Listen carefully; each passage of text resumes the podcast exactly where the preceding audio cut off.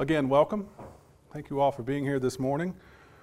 We um, seek to serve God as we have been instructed to do so in the New Testament. That is the, the purpose of and the, the mission of this church here in this community. And we thank you all for being here, especially our visitors. We thank you for coming our way.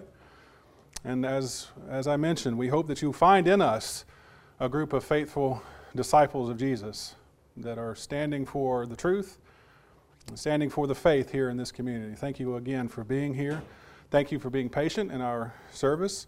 Paul instructs the Corinthians that the things that they do in worship just need to be done orderly and in the right way. And, and we've done that today, even though we've had some, uh, uh, some delays. And I appreciate your patience very much. And it speaks to the idea that um, you know, the church is not about ceremony. It's about worshiping God and about being engaged and uh, thinking about what you're doing and not so much doing it as a matter of routine or out of rote, but out of doing it with a sincere heart. And so, thank you all for that and hope that that's what you find here amongst us. I want to speak this morning about uh, someone that we find in the Bible, and that is the Apostle Paul. Paul is an interesting fellow to talk about. Uh, as I have there in 1 Corinthians 15 8, he described himself as one untimely born, and we'll talk about that a little bit more in a few moments. But we read quite a bit about Paul. He was a, obviously a, an apostle, but chose, uh, chosen later on uh, as an apostle and, and a special uh, mission that he had. But we, we know a lot about Paul because he's very prolific in his writings, and so and, and, the book of Acts follows his missionary journeys, those three missionary journeys that we see in the book of Acts that Luke records for us. So we know a lot about Paul, and there's a lot that we can learn from him.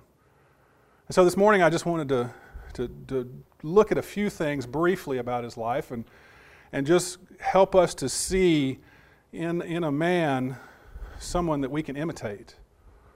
And again, we'll talk about that at the conclusion of our time together. So let's talk about Paul. Let's, let's first understand uh, about his mission and first, first and foremost the idea that Paul was one who went about preaching the gospel. Uh, he began preaching immediately after his conversion. Um, there in Acts chapter 9, as, as Paul is on the road to Damascus, and he's going to Damascus to bind Christians, to to imprison, to bring them back to Jerusalem in prison, in chains.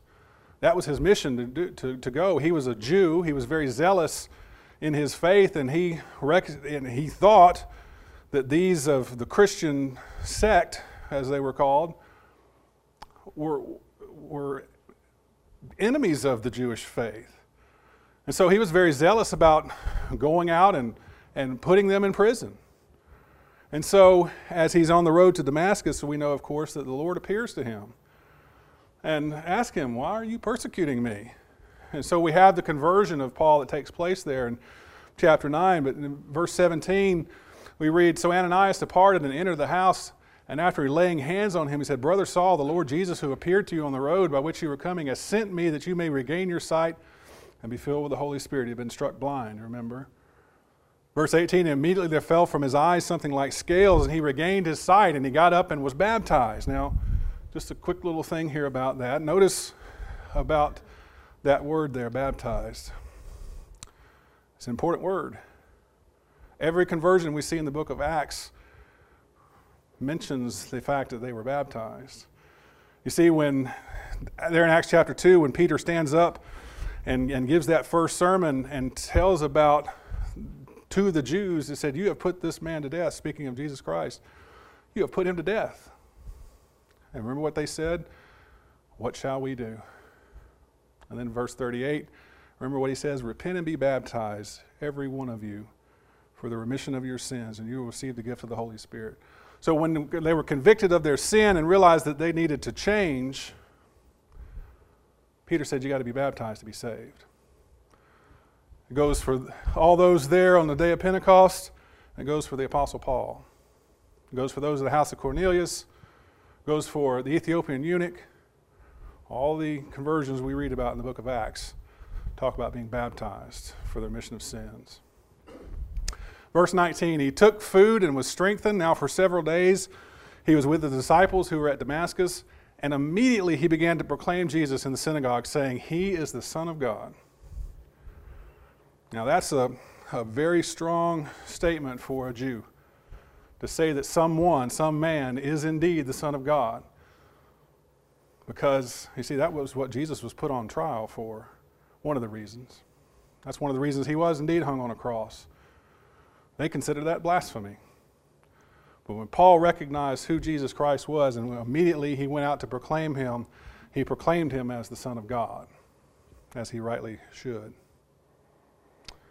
Paul withstood a lot of adversity in his ministry, but he continued preaching uh, throughout these troubling times. And we have that wonderful account there in, in 2 Corinthians 11 about all these things that he had suffered labors, imprisonment, beaten, uh, 39 lashes from the Jews. Uh, he was stoned, shipwrecked, uh, journeys, danger of rivers, dangers of robbers, uh, all these things that he was in danger from externally, environmentally, at the hands of other men. But look what he says down there in verse 28. Apart from such external things, there, are the da- there is the daily pressure on me of concern for all the churches. So you see, these apostles had special charge to go about preaching and teaching the gospel and setting up these churches. And Paul took that to heart.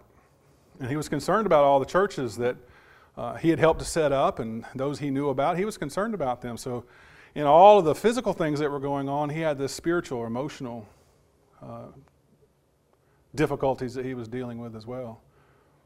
But he continued preaching throughout it. He continued to be steadfast. He remained faithful even through all of this. And 2 Corinthians 12 and verse 10 says there, Therefore I am well content with weakness, with insults, with distresses, with persecutions, with difficulties for Christ's sake. For when I am weak, then I am strong. This, of course, is at the end of what Brad read for us a minute ago about him being given this thorn in the flesh. And he prayed three times that it would be removed from him, but God says, My grace is sufficient for you, for power is perfected in weakness. And so Paul took that to heart. He says, Therefore I am well content. When I am weak, then I am strong. So even though he suffered all these things, he was content. Helps us in our life, doesn't it? We have things that beset us, physical infirmities emotional things, losses of loved ones, all the things in this world that are hard to deal with. Let's take the cue from Paul and say, When I am weak, then I am strong, and cling more tightly and fervently to our faith, knowing that in the end, that's all we have. We have our faith in God that will carry us through this life and into the next. Paul recognized that. Another thing that I like about Paul and, and that comes out so much is uh, his humility. That even though he had this special charge, even though the Lord appeared to him, he remained humble. He recognized his place in the kingdom, that he was a servant, just like everyone else in the kingdom is. And in all that, when he was speaking and writing, he would be the first one to give glory to God and to first give glory to God. In 1 Corinthians 15, beginning in verse 8, he says, And last of all, as to one untimely born, this is in, the, in 1 Corinthians 15 there, he's recounting uh, the appearances of Jesus after the resurrection. To James and the apostles and to, and to Peter. And then he says, And last of all, as to one untimely born, he's speaking of himself, he appeared to me also. For I am the least of the apostles and not fit to be called an apostle because I persecuted the church of God. As we mentioned there, as he's going to Damascus, he's going there to persecute Christians. But the Lord had something else for him in mind.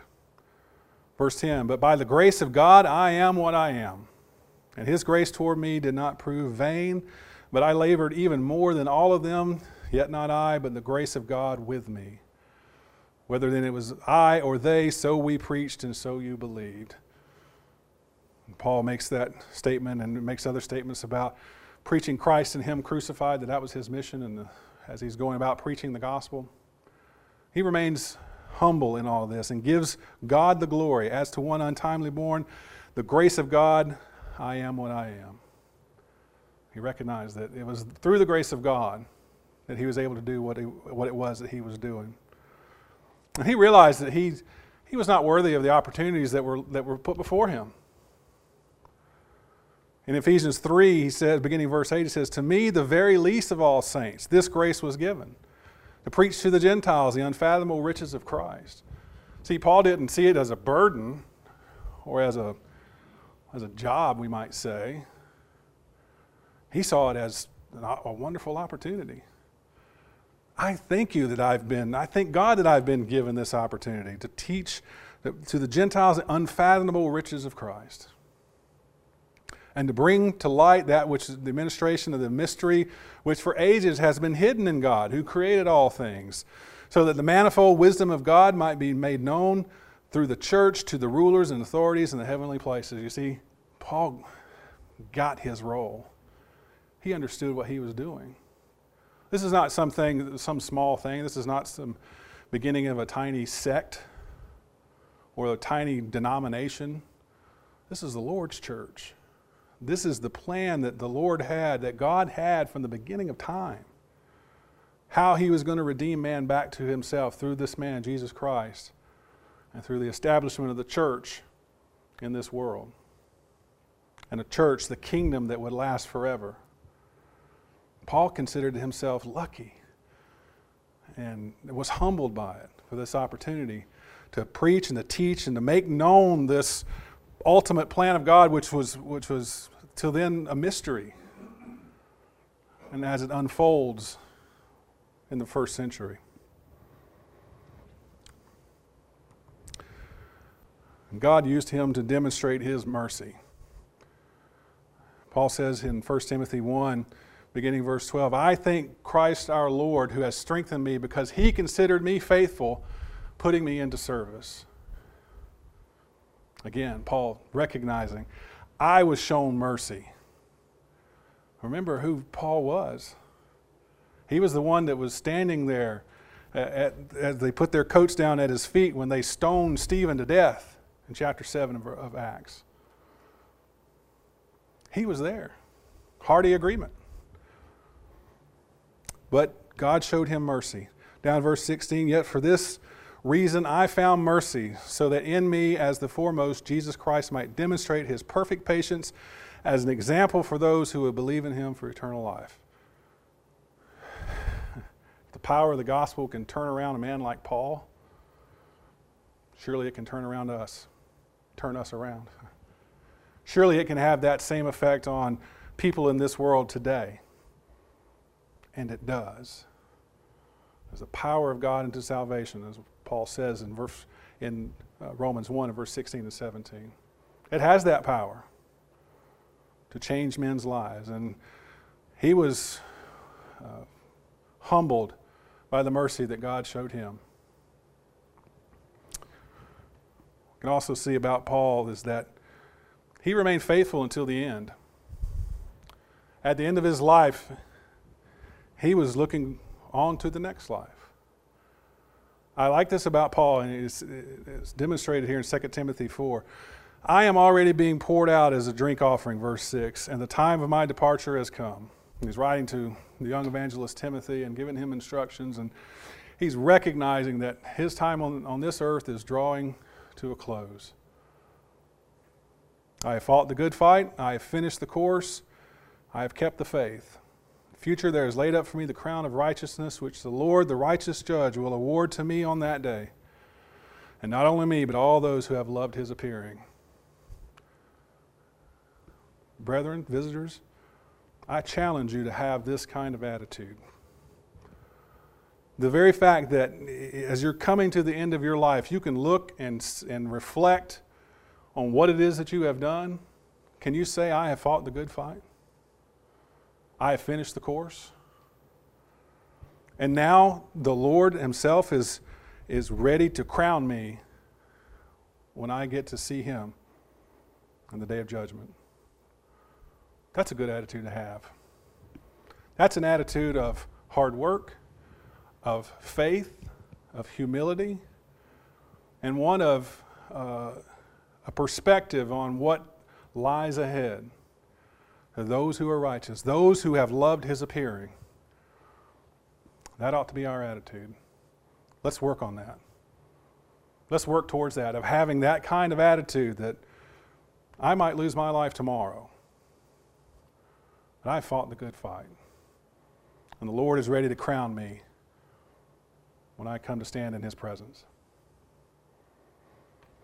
Paul leaves behind a, a pretty substantial and important legacy. He established many churches. His work in, in teaching and preaching the gospel helped to establish churches and bringing brethren together who were of like precious faith. And he encouraged countless brethren through his writings, through his teaching and preaching. And think how many, we're still reading about Paul today. We're still reading his letters. Think about how many brethren he has encouraged these 2,000 something years. He wrote impassioned letters. He wrote uh, prolifically. 13 of the 27 books of the New Testament are attributed to Paul. And those letters are impassioned. Praise when, when praise is due, and admonishment, correction when that was proper. Didn't hold back. Read the letter to the Galatians again. He was amazed that they were so quickly turning to another gospel. Amazed. Who has bewitched you, O Galatians? Praise when praise was due, and correction, admonishment when that was due as well. He withstood adversity. All those things that he listed there about all his troubles in the world, and especially those, as he mentions there at the end, the daily concern I have for all the churches. Had to be wearying to his body, but yet he kept on. And he labored in humility, giving proper credit where credit was due. And in all that, we see a man that remained faithful. You know, we don't read about Paul's faith wavering. Call it what it is, timing or whatever. Now, of course, up to the point where he is converted, you might make the argument. He's persecuting Christians, but he's doing it out of zeal. He's doing it out of a, an affinity and a, a, a sense of duty to the law of Moses, which he was, which he was under until he was converted. But once he's converted, we don't read about Paul's faith wavering. We see a man that remained faithful in his life. And as such, he lived a life of example. We do well to look to Paul as an example. And he will be the first one to tell you, as he wrote here in 1 Corinthians 11 1, be imitators of me. But he didn't stop there. He says, just as I also am of Christ. And in that little statement there, he shows the humility and the man that he was. Yes, imitate me, but do that because I'm trying to imitate Christ. Let it be a pass through. You can see on earth a man trying to be like Christ. You can imitate that, but understand that I'm trying to imitate Christ. And so we can look to him for that example and look to him as uh, a man that we can pattern our life after. A man of zeal, a man of character, a man of dedicated hard work, a man who recognized his place in the kingdom, and humility, and recognized who gave him such an opportunity. We do well to imitate Paul as he imitates Christ. So I'll leave that to you this morning. Be imitators of me as I am of Christ, Paul said. We're always looking for those examples. We're always looking for how we might pattern our lives. I'll present this to you as a way to do that. Look to the Apostle Paul. We have all those things in our life that beset us. I don't think we go through shipwrecks and, and beatings and some of those things that that Paul had to withstand, but we have our own trials and troubles in this life. Let's face them like Paul did and just understand that this, we're just passing through this life. And there's so much more waiting for us when this life is over if we remain faithful to God throughout, as Paul did. Our song of encouragement is number 283. There's a great day coming. There is indeed a day coming, a day when we will stand before our God and, and give an account for the things that we have done, whether good or bad. Will you be ready on that day?